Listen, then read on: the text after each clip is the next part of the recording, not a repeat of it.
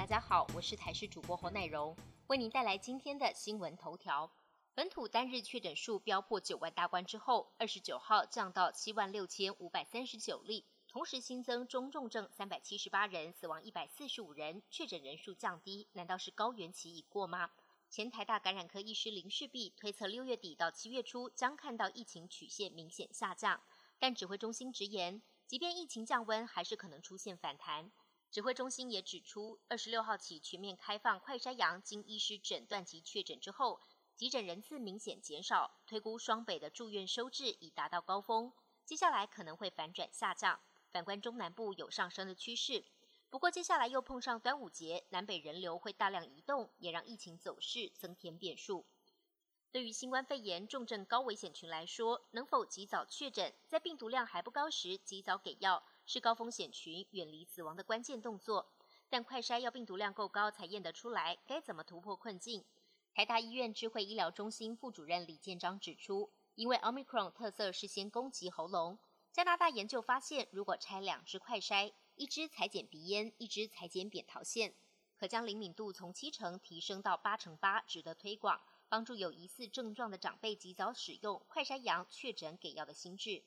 本土确诊数飙升，使用口服抗病毒药物的需求也跟着大增，但现在有不少病患在接受5天完整疗程之后，症状又开始出现，担心还是可能传播病毒。美国 CDC 建议这类族群要进行第2次的隔离，但指挥官陈时中则持保留态度，认为必须要有更多的证据，将会继续观察国内个案的病程变化。巴西东北部27号起连续2天降下暴雨，导致洪水泛滥，在山坡地引发山崩，摧毁多栋民宅，造成至少35人死亡，超过1000人无家可归。洪水来袭时，甚至有民众用手紧紧抓住围墙才逃过一劫。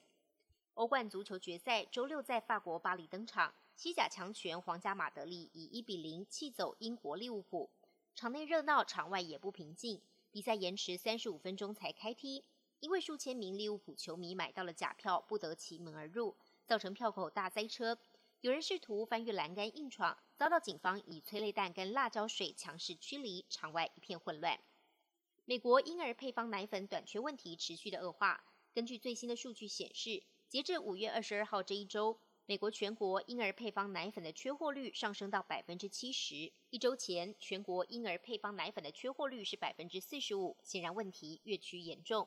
尽管美国总统拜登向全国家庭承诺提供婴儿配方奶粉，但食药局官员警告，直到7月供应都不会恢复正常。主因是美国最大的雅培配方奶粉制造厂因为细菌污染关闭，才会引发短缺，该工厂预计在6月4号重新运作，产品至少要7月中旬才能重返货架。本节新闻由台视新闻制作，感谢您的收听，更多内容请锁定台视各界新闻与台视新闻 YouTube 频道。